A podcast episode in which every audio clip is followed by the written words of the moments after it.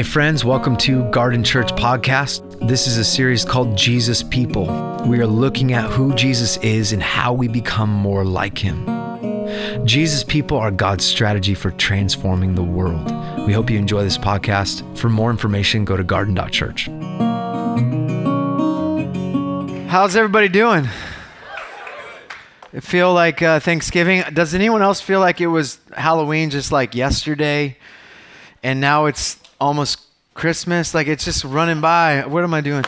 um, we out here, Jesus People series. We're gonna do it. Second service.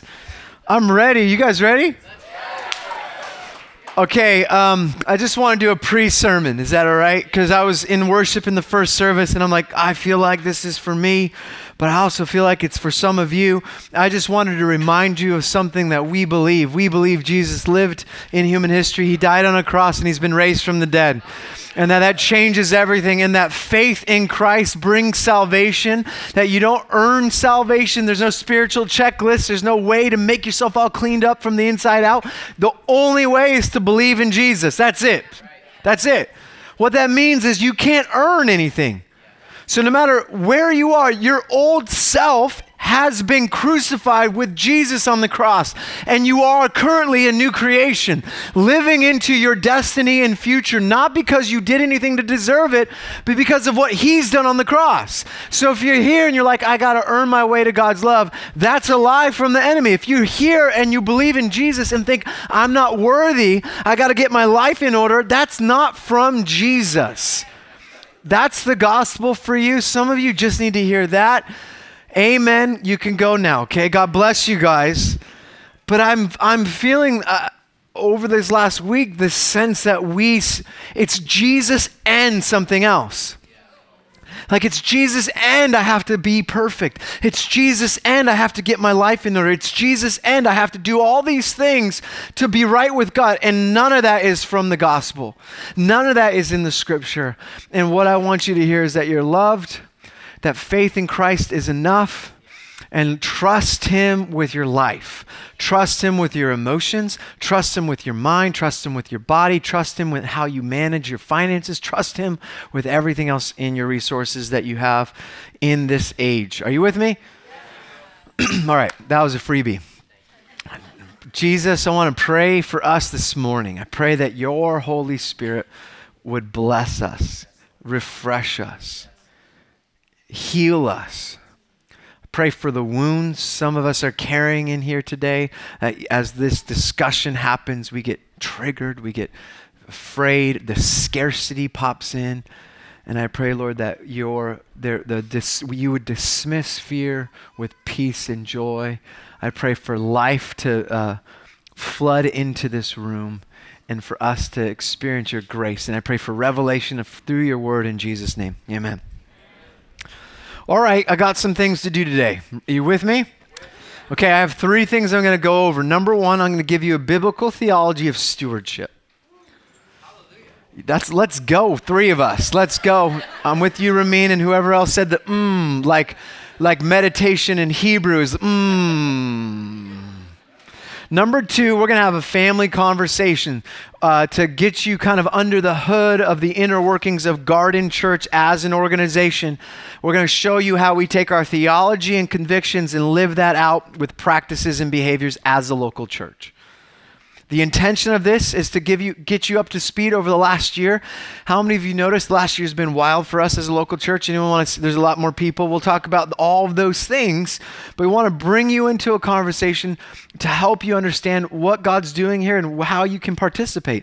The third thing is we want to invite you to belong and commit and participate in the garden church. And so practically what this means is this. Um, you know how some movies like it's like the suspense getting you to the end. I'm gonna start with the ending right now. Okay, so all the anticipation, where is he leading? That what's going on? It's going to go to an ask for you to be generous. That's what the end of the sermon is leading you, leading you towards. So there's no mystery involved. There's no surprise. I gotcha. It starts right now with me saying, Garden Church, you're called to live generously.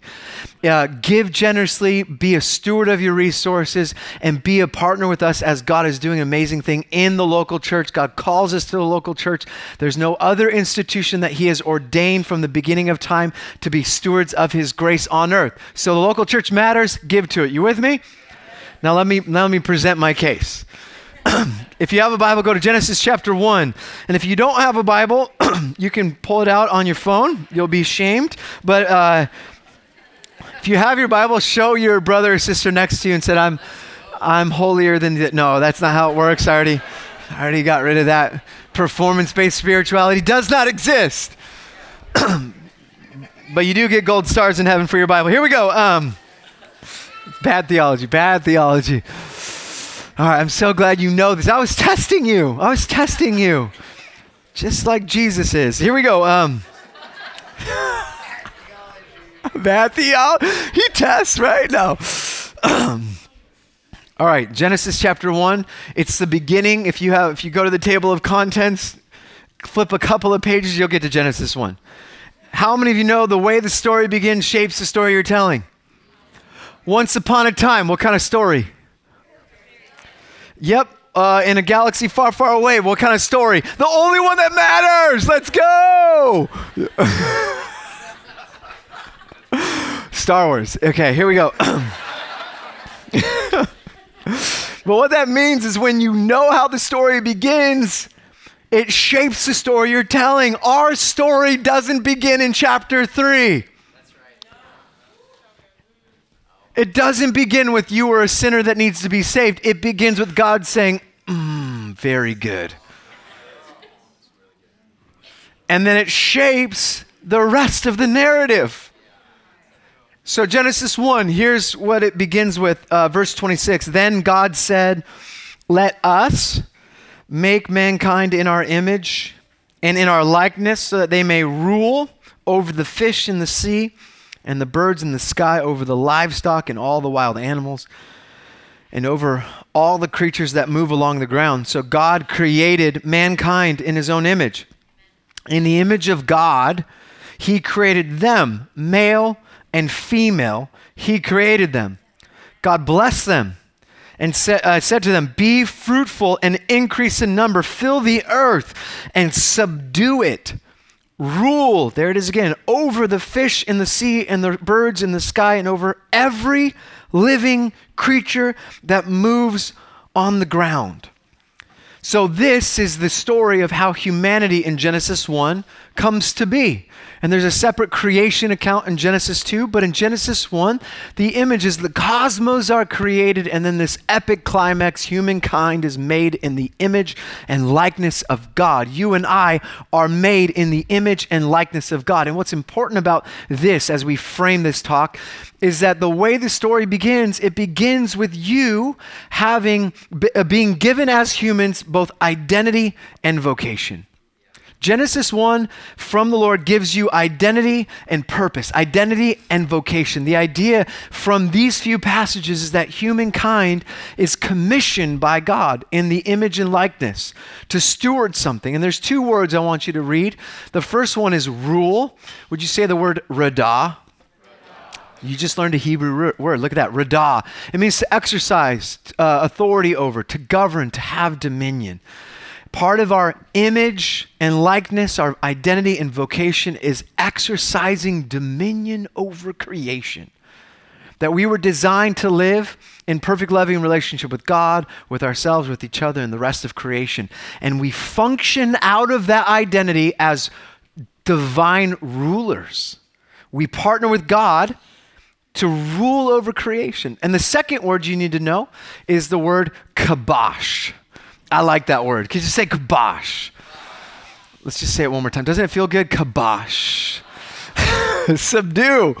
It means to bring under your influence, to manage or to steward. So these two words give us identity and vocation the identity of being made in the image and likeness of God, and the vocation, the purpose to rule and subdue. It, you could say, and this is what scholars would summarize, that God commissioned humans to cultivate environments for all of creation to flourish.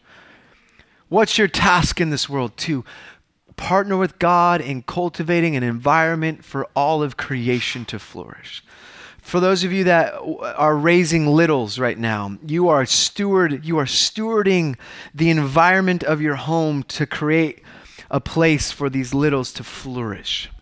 Those of you that run businesses, you're cultivating an environment for other people to experience employment and, uh, and flourish in their humanity because you created industry and, uh, and commerce and business for others to, to have uh, life that would flourish. If, how many of you like creating order out of chaos. Any organizers in the house? Yeah, I see your hands. God bless you. How many of you had administrative tasks? You love getting things done off the list. You're organized.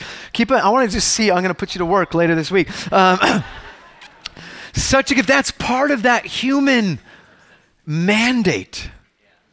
And, and how many of you are just creative artists? Like you are highly creative. Like, oh, let me your hands. Like you know who you are. Don't, oh, I don't know if I'm an artist. You like, you can't help but create all of these things, whether it's starting business, whether it's sales, whether it's raising up little humans, whether it's uh, uh, working as a graphic designer or a teacher. All these are functioning, uh, functioning out of your identity and purpose as a human.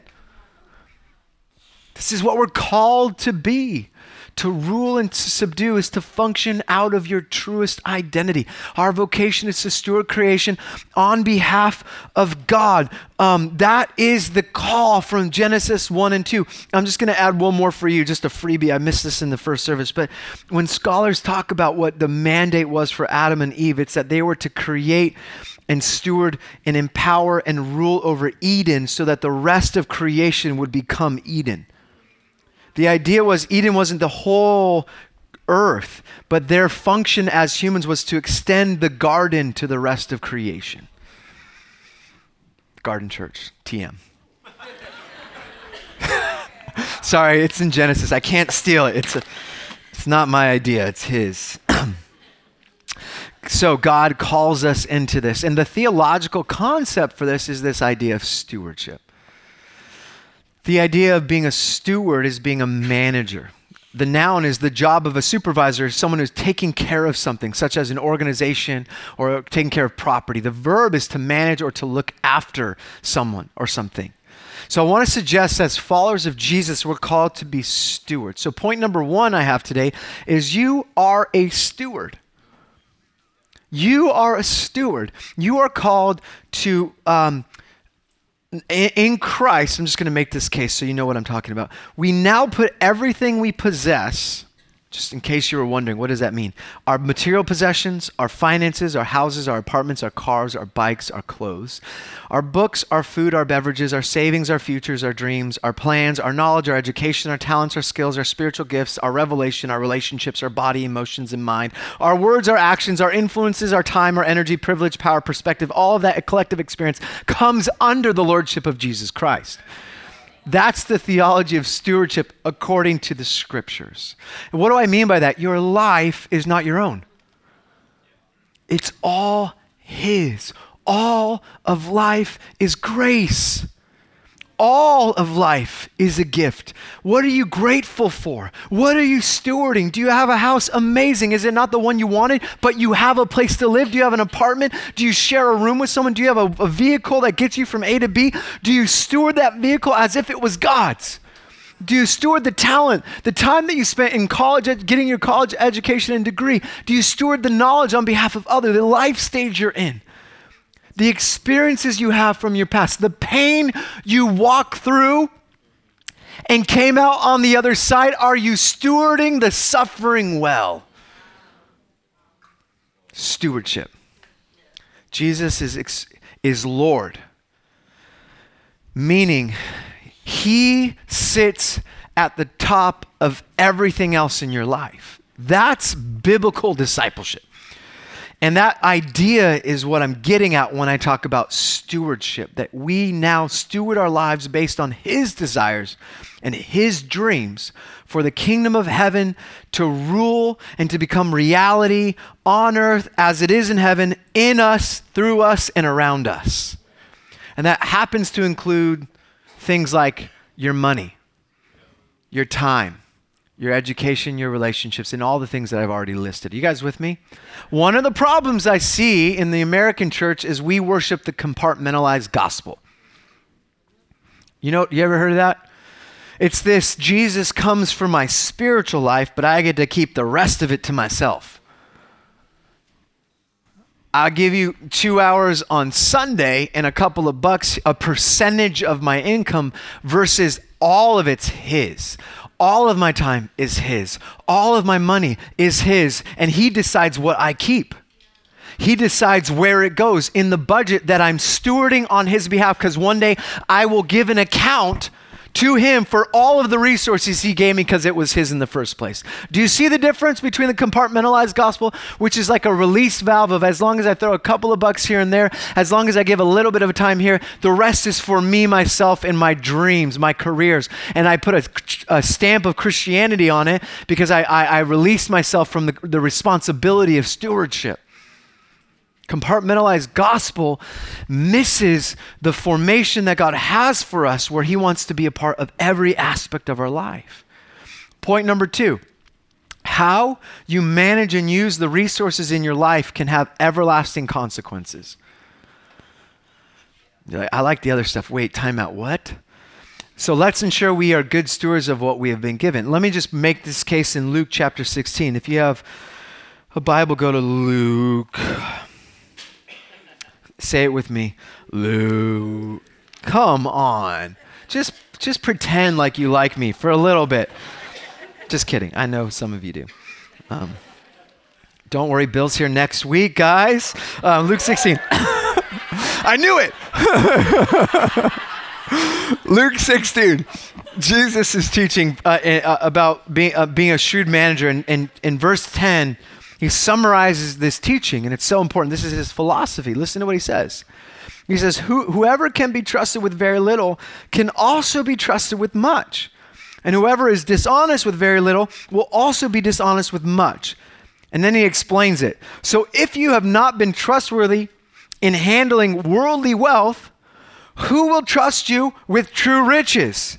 And if you have not been trustworthy with someone else's property, worldly wealth, who will give you property of your own? You, no one can serve two masters. Either he will hate the one and love the other, or be devoted to the one and despise the other. You cannot serve both God and money. So he says, if you can be trusted with those very little things, what's he saying? Money, possessions, the stuff you collect in this age, this present age. That's the very little. It's preparation for the rest of eternity. If you can't be trustworthy with this very little, whatever that is, you won't be trustworthy with the riches he wants to pour out in the age to come. This isn't prosperity gospel. This is the gospel of the kingdom that you are being trained for eternity. That discipleship to Jesus now is not so that when you die, everything's going to be great. It's that when you die, you just keep on living as if nothing happened. You're a disciple of heaven and you're, you're immersed in the reality of heaven on earth so that the way you see your life will continue in the age to come as it was here and now. So, a steward in the kingdom of God is someone who cares and cultivates their whole life in a way, including their resources and possessions, on behalf of God's desires, values, dreams, and purposes. We're called to be stewards. And um, we're called to manage our lives as if it doesn't belong to us. And why that's so challenging is the culture of self, which worships the idol of self. You have been immersed in a, in a whole lifestyle that's built and bent towards you being the center of the world. And when you come to faith, Jesus becomes the center of not just the world and the cosmos, but your life. And now he has to be king. And the question I have is do you see I'm sorry, let me ask it this way Do people see your discipleship to Jesus based on how you spend your resources or not? Is your budget reflecting, if you have a budget, reflecting Jesus as Lord or you as Lord?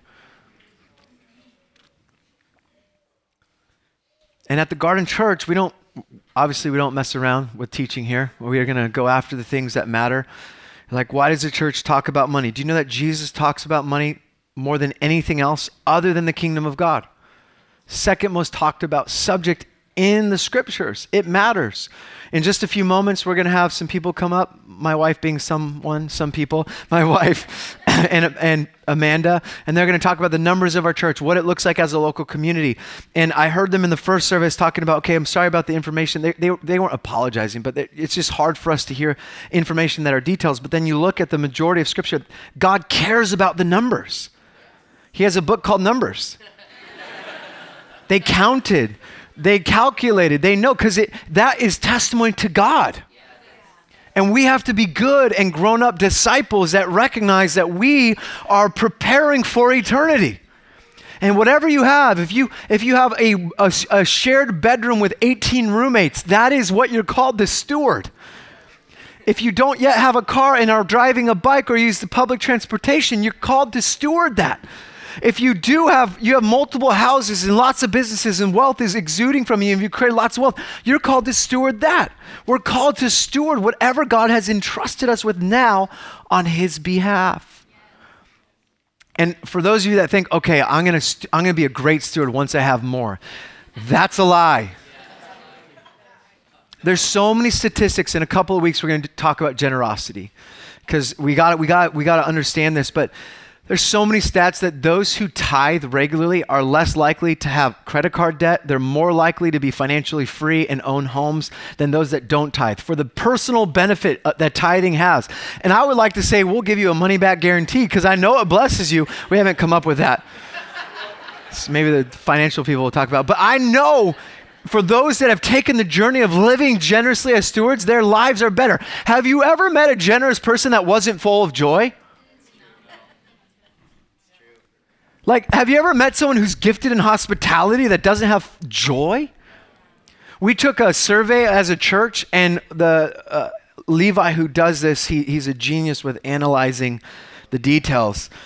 I, I, he has a brain that I just bless.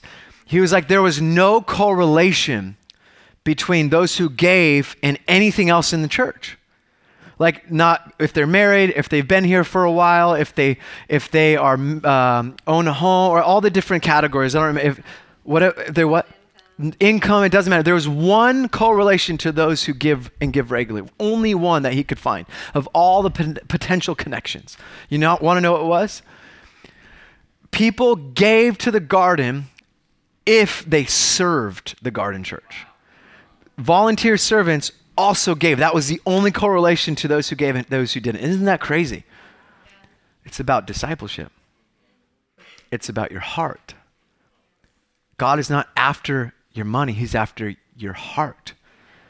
He wants to set you free. I actually think in ministry today, we're going to see men and women set free from fear of finances, scarcity, from the shame of not knowing where the resources are going, not living with intentionality. God wants to release that. He wants to bless you. I believe that.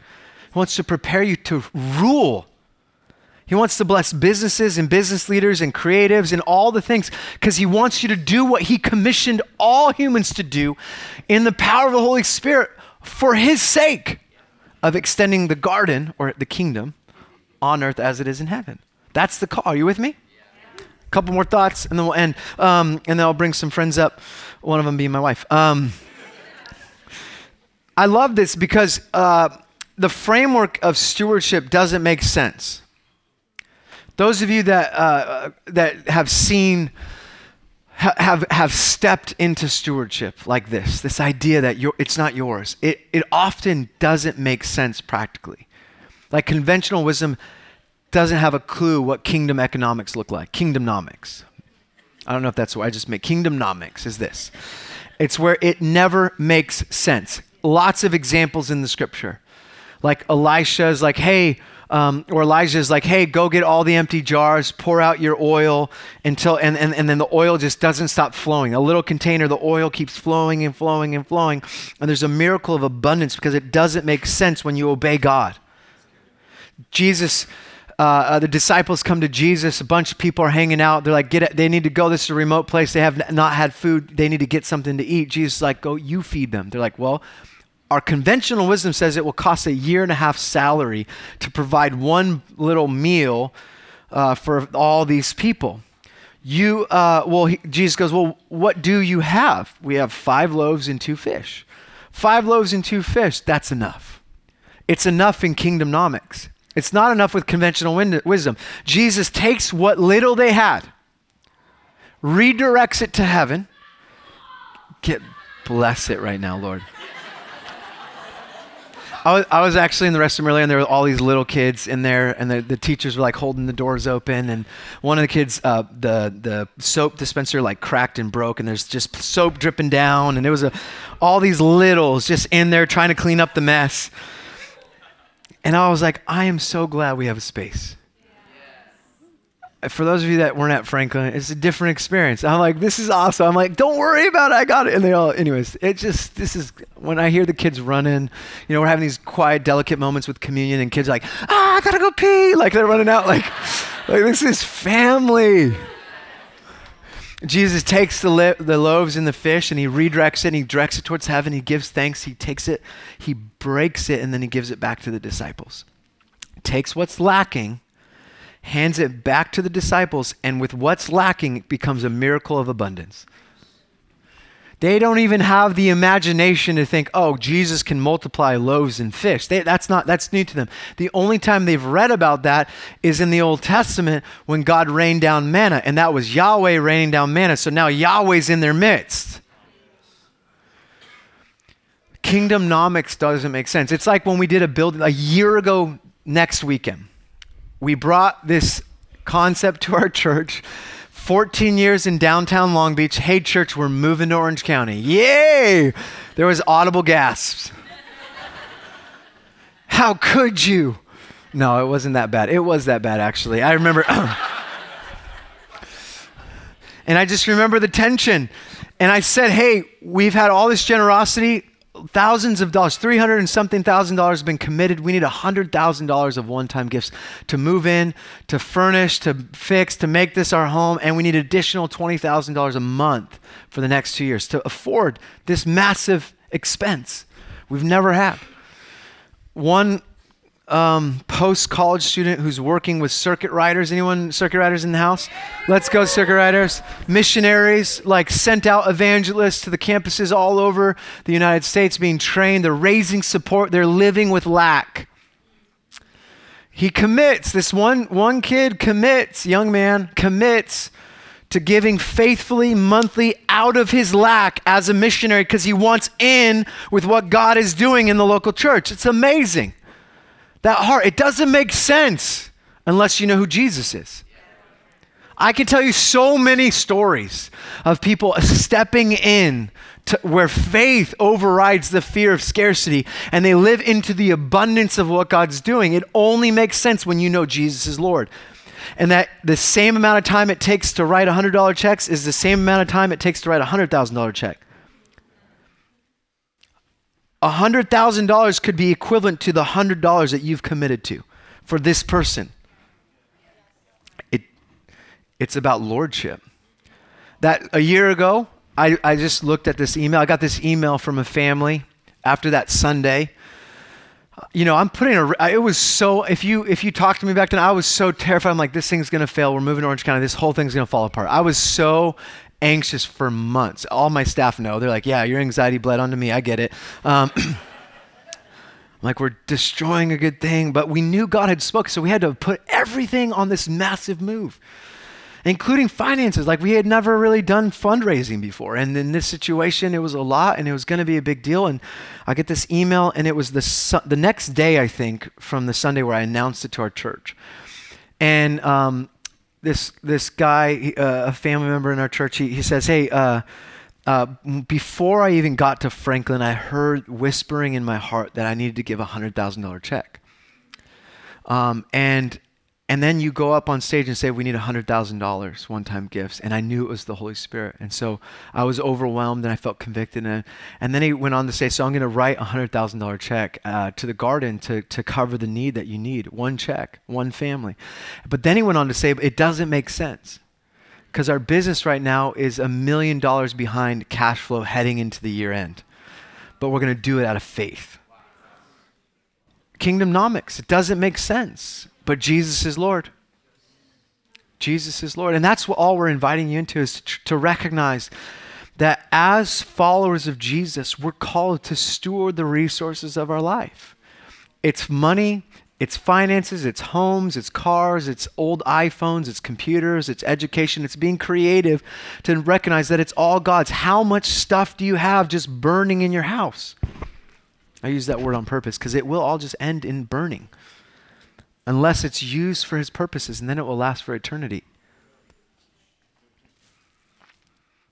I was with uh, a family yesterday at a, a nine year old birthday party, and I was talking to the grandma, and she was like talking about her church. We've known each other for years. She was talking about her little church in South County that she's a part of. And she's like, I just wish we had young people in our church. I wish we had young moms in our church so we can just, we're, we're in the stage of life where we don't have all the littles messing up our house and we're not exhausted. We have so much space in a home to host young moms and, and young married so that we can be a gift to them in their life. And I'm like, that's amazing. How many of you are stewarding the stage of life you're in? How many of you are looking for opportunities to be a blessing to this just this tiny community that has a world of opportunity where there are people in this that are starting businesses and some of you have led businesses and have so much to give away. You just need to connect. Some of you are in a stage of life where you've gone through the season of just surviving kids and you can bless the moms. Some of you are in a place where you're feeling lonely. I just found out there's something called a warm line. Do you know what that is? It's not a hotline it's a warm line where you can call if you're struggling with mental illness or loneliness to just talk to a human. I was like, that shouldn't exist. The church should be that in the world. People will call complete strangers because they just want to talk and be heard. We have to create that here. That's stewardship. Does that make sense? So I'm inviting you in as a, as a follower of Jesus to steward your resources on behalf of Jesus. Stewardship involves trusting God with your entire life and allowing your faith to guide your decisions. So the question I have for you is Does your, uh, my budget reflect my discipleship to Jesus? Does the way I spend my money and use my possessions reflect God's love for the world?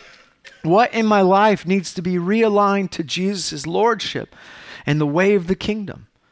Because response to stewardship is getting your household and your life in order. That God desires for you to live under your means so that you can thrive. And if you're here and you're in need, we have to take care of it. Last week, this service, we passed the bucket, remember? Filled it with all this cash came flooding in, and we started passing the bucket around, and people were just giving money left and right. One car was given on a Sunday night service. There's another car that's being given away. I'm helping facilitate somebody that is giving away a car. There's just this exchange of, of, of, of, of wealth and, and resource to each other. Um, there was so much money left over in the first service or the second service. I was like, all right, 6 p.m. is going to be blessed. Do you remember this last week? I talked about like that word about how it started passing the buckets. Well, um, I was in the 6 p.m. service and I had like that first initial word of knowledge. I was like, there's a mom here that sh- the word was short rent. She was short on her rent and specifically needed $600. I'm worshiping, and then there's a time of meet and greet, and I see a mom sitting with her kid. I'm like, hey, I'm Darren, blah, blah. I'm like, this is weird, but um, are you short on rent? She's like, Yeah, I am. I'm like, well, How much do you need? She said, $600. Oh, great. There's a bucket full of cash. Here you go. Because when the Spirit of God moves on a community, there's a marker, there's no need among us. That's only going to make sense when we steward what we have. When we're living with a budget. Some of you need help. We have resources. We'll talk about that. You need help to get on a budget, to get out of debt to work to a place where you have enough and you're stewarding your resources and extending the kingdom. That's what we're, wherever you find yourself, whether you're in need right now, we want to help. If you're, you have to figure out how to get order, and there's all these administrator gifts in this church that are going to help you get order and get on a budget. Some of you don't even know that you're called to give to the local church. You are called to give because you're called to live generously. We'll talk about it in a couple of weeks. Um, so we're called to steward our resources. You are a steward, and how you manage your resources now has eternal consequences. Amen? So do it well. All right, I'm gonna bring some my wife and Amanda up. So Alex, this is my wife Alex. She is the exact yeah. Give it up for Alex. She's been our executive pastor. Sorry, I didn't turn it on. Um, for since we started in 2008, and uh, Amanda's the director of pastor of operations. I got you. Um, pastor of operations, and they have been uh, stewarding our resources. I'm gonna let them bring you in on a conversation for our church. Go for it. I'm gonna sit too. Hi. Hi, guys. Yeah, I'm hey. Alex Rouanzoin. Thanks for having us today. Um, yes, I've served as our executive pastor and the CFO on our board of directors for a number of years. And Amanda and myself and Darren and our board of directors oversee the financial oversight and operations of Garden Church. And so um, I'm just going to share a little bit about what that looks like and how we operate as a team. As a team, we carry the convictions of the theology and stewardship that Darren has been teaching about this morning. And we implement those into the day in and day out financial operations of our church. Um, I've been in this role for almost 15 years, and the thing that sticks out over the last 15 years the most is God's incredible, abundant generosity um, to this church and through this church. I have just seen God do so, so much. I've seen you guys give above and beyond to support the mission of this local church, and I've seen you guys give in your house churches and in your lives outside of these walls. Um, some of the things that kind of stand out to me are just the beautiful creativity. Darren referenced some of this, but in house churches, people getting rent paid and getting their mortgage paid, sharing of cars, covering of medical bills and school tuitions providing meals, holiday gifting, sharing homes and vacations, providing babysitting and carpooling, and so much more. And it has been such a joy in this role um, to just see God's abundant generosity. It's so beautiful. Um, I love financial health. I love it in our family. I love it for you guys, and I love it for the community. And I'm really, really passionate about having really good, clear communication about how we use our finances and inviting you guys into that in your own lives. And so I'm going to take a little time. Um, just to share some of the financial history of Garden Church. Um, and I want to say this isn't just an information only conversation. I really hope that this inspires you guys in financial health and in stewardship, and that this builds trust between this community and our team that oversees the resources of, of God's local church. Um, these are not our resources, these are not our dollars, and we are stewarding, the, stewarding this on behalf of God. So, as many of you guys know, we started this church back in 2008, and we had one year of financial covering from Rock Harbor Church. And we kind of parachuted in, Darren and myself, and a team of volunteers. I think a few of you guys are still here Sarah Weiss and Kevin, Kevin Nicholson. Nicholson. Where you at? A few of you guys are still here, but it was just us. And in that first year, our budget was $135,000. And that $135,000 covered all of our operations, all of our facilities, all of our gatherings, Darren's salary, and even in, and I think especially in those early days, even with limited resources, we took seriously the call to steward every dollar that came in on God's behalf. And one of the things that we kind of inherited from Rock Harbor that we've practiced since that day um, is tithing from the money that comes in. So we have something called First Fruits where we give away 10% of the money that comes into Garden Church to overseas missionaries and to local and global organizations. Um, and that generosity has just continued over the years. Um, year over year, for 15 years, we've had growth. Never have we had a year where we've gone in the red. Um, and that is God's incredible faithfulness, you guys. We have seen growth every single year. Um, not can just, we, can we yes, pause? yeah. I, I like 15 years of an organization, year over year growth. That is a testimony of God's faithfulness. So I just think we honor God with these testimonies. Some of these are going to be like stats and numbers, but all of them are God's testimony of uh, with, with, with, what's happened. So celebrate. Yeah. yeah. it's so beautiful. And it's fun to get to manage resources of abundance. It really is so fun. Um, and beyond just the giving, we have seen so much happen in the last two years. We're going to kind of zoom in on really the last year. But so much has changed in this last year since we moved from Franklin Middle School down here to Huntington. Um, last year at this time, we had 350 people, adults and children, that came to Garden Church. And after doing our survey and looking at all of our numbers, we have over a thousand people at Garden Yeah. Church right now, which is wild. So exciting. Um, so fun. Um, and crazy. A lot to manage. Yeah, no, more people, more problems. Totally. Um, Yeah. Good No, it's awesome. We It's love it. awesome. We love it. But you know that's hard. It's like there's no room. We started this thinking there's going to be time to grow. We went from one service to three services, and that's come with a lot of obstacles. Our staff and our elders have really inherited most of their staff the burden of trying to make sure that it's functioning well. It's amazing to see what God's doing, and we celebrate that. But it's also been a challenge. So I just got to say, Yeah.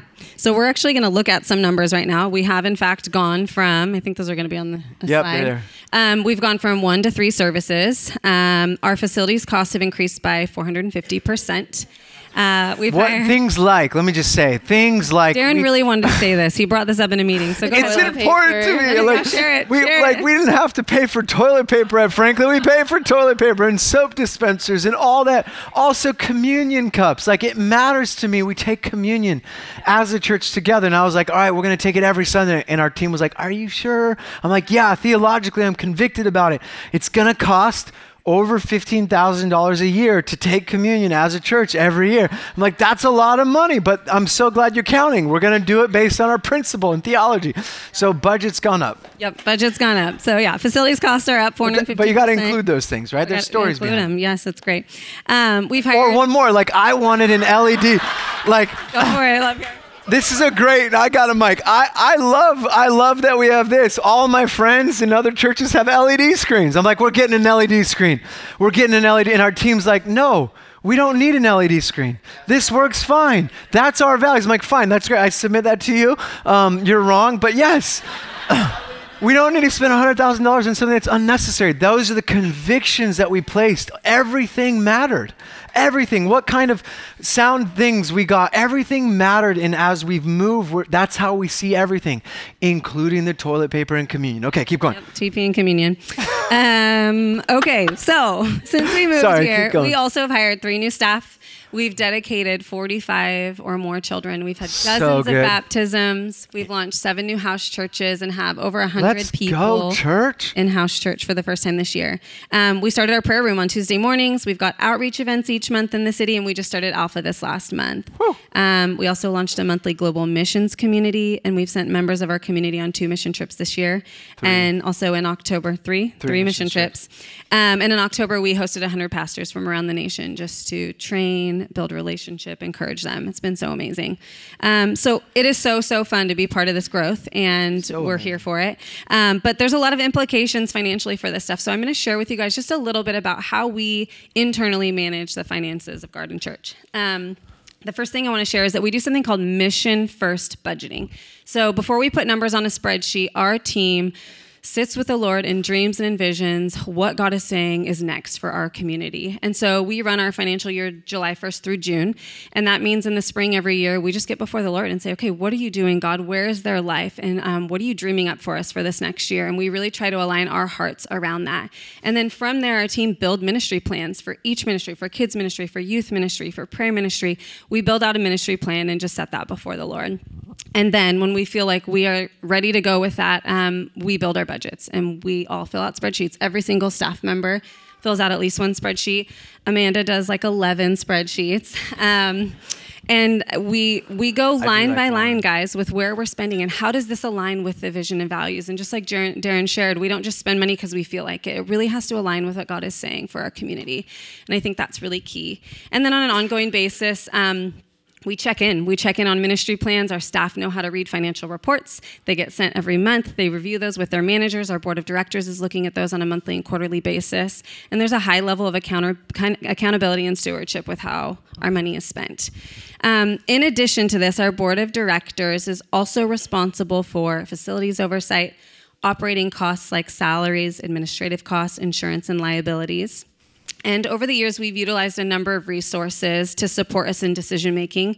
Um, we've brought in outside organizations to do salary studies, and they just look at churches across the nation, church size, staff size, location, and they help you build salary ranges that are healthy for your staff members. And then, in addition to that, we use some resources from Barna Group as we just look at the whole budget for Garden Church and say, okay, what percentage should go to facilities and to staffing and to ministries, and really align ourselves to what is healthy on a national level for our church. Um, and so, yes, our board of directors is involved in all of that stuff. Um, I know this is a lot of information, but I just want to set the stage for having really good, healthy conversations, you guys. We want this to be a two way conversation, and Amanda will talk a little bit more about feedback and answering questions you guys might have later. Um, it's not just information. This is for accountability. This is for transparency. This is for building trust. And we really want to do that with you guys. Um, before Amanda jumps into some of the numbers, I just want to share that um, there is going to be an ask. And Darren kind of prepared you for that at the beginning. But um, we're not having this conversation out of scarcity right now. When we made the move down here, we knew we were going to need some runway. We knew we were going to need new staff. We knew we were going to have higher overhead, and we prepared ourselves. God's been so generous with us. We've had some reserves. This is not a conversation out of stress. This is simply just our annual conversation about state of the church financially. Um, and also, when we made this move, we knew that in growth, um, there we would have to have conversations with you guys about your discipleship and engage your finances as we have new family members a part of this church community. Um, part of your discipleship is giving generously to the local church, and so we want to start that conversation now as well. But this is out of abundance and so much faith. God has been so good and has provided so much for us, and we're just so grateful. So good. Let's go. Yeah, round of applause, honestly. I know you didn't want that. no, no, you're good. Um, yeah, I want to share just a couple practical pieces um, as an overflow of that. So, as Alex shared, our church has grown threefold this year 350 people to 1,000, which is absolutely insane. And I think we feel it maybe in this room. Um, so, our budget last year was just under $2 million. This current year, our budget is at $2.6 million, which sounds like a lot of money. Um, but after doing some research, we have found that the national average budget for a church our size in a similar location is between 2.8 and 3 million dollars. So we actually fall a little bit below that. Um, I want to talk about just a couple of reasons why people may not give to the church. Um, currently. And first is that some people just maybe don't know the theology behind this, which Darren gave us Let's go. a good word about that today. So that. yeah, so Good good, so good. Decent. Darren gave a decent theology Decent. of stewardship. Kingdomnomics is that the name of the sermon? Healthy feedback. Thank you. Kingdom. I'd love to model that for you. Um, yeah. So okay, we know after today, right? So go Yeah. home, sit with the Holy Spirit, let Him speak to you about that if you have any questions. Good. Um, second, I actually think that some of us probably in this room just simply don't trust the church with their finances. Yeah. Um, and I want to share that I understand that and get that. Um, my husband and I started coming to the garden eight or nine years ago now at this point, and when we came, I carried a lot of similar feelings of distrust um, on a multiple variety of levels for different reasons. And yeah, getting hired on staff here and starting off with our finance team, it's now been over six years. God has healed so much of that in me. Like just getting to kind of see behind the curtain about how decisions are being made, where finances are going, who is involved in these conversations has healed so much in me. And so I want to share that with So you that. I have experienced freedom in that. Yeah. And we're going to pray into this during ministry time later too, but that is available. And I think the Lord just delights in us being able to say, Yeah, I, I trust your stewardship, I trust your management. Um, and then, third, I feel like there are probably a lot of us in this room who either one feel like they just don't know how to steward their own resources, so it's not empowering you toward generosity, or two, you just feel like you simply don't have enough to be able to give above and beyond. And we've talked about this a little bit, and we'll talk a bit more, but in January, we are going to launch um, a program called Freed Up. It's in partnership with another church on the other side of the country. We'll talk much more about this, but it's a really amazing tool and resource that I think is going to empower so many of you, regardless of where you're at in this journey, to learn financial health, learn how to steward your finances, learn how to get out of debt if that's where you are. So we'll talk more about that practicals in terms of our goals for this year. So, first, um, we mentioned our all church survey that we just finished in October.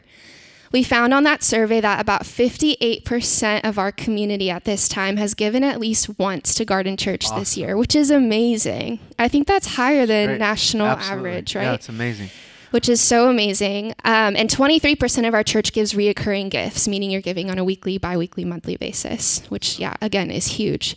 Our goal is to see 70% of gardeners giving regularly. So that's 12% more of our community engaging with regular giving. So that's goal number one. Let me say something. Like, yeah. so part of this is like, imagine how satisfied we would be as a leadership team if we're like, all right, 58% of people were following Jesus as disciples. 58% were worshiping on Sunday. 58% read their Bible. Our goal is to see that our, our number of people coming to just increase their discipleship to Jesus. That's the goal, right? So 12% increase in giving in giving at the garden. That's that's not a big goal. That's some of you just going, "Yep, I'm in. Let's go." And that's the invitation because it is about discipleship. So that's that's one metric we hope we prayed into that number. We're like, "Okay, let's I think that's a good healthy number." So good. Miracle would be like, all right, 90%. That's awesome.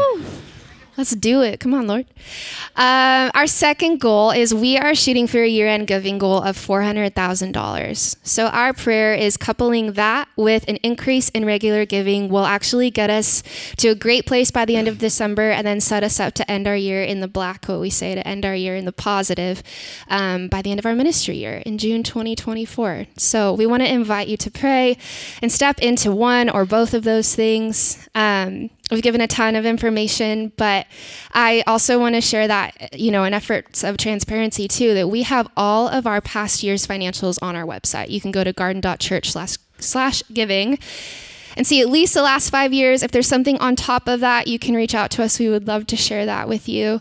We also are launching a new email address, finance at garden.church. So if you have any questions, you want to reach out to Alex and I to ask more specifics, email us. We would love to share any and all information that we have for you. Awesome. Well done. Can we give it up for these guys? Do you want to say anything else? Are you sure? Okay. I mean, uh, do you want to do any? You want to preach a little bit, babe? Do you want to grab a Bible? No, you not right now. Okay, next week. Um, oh no, Bill's here next week. Don't don't woo again. really? Now you're just being mean. hey, how great is that? How great. So, like I when we started our church, we were looking at reasons church fail. And one of them has to do with the way they steward resources and, and also reasons people don't trust the church or pastors fail has to do with lack of accountability, transparency. And so in all of this, it's to put trust and hope for you to partner with us and to know that we're stewarding it like the same way we're calling you to steward. That's it. You with me? Thanks for joining us. I hope you enjoyed this podcast. For more information, go to garden.church. God bless you.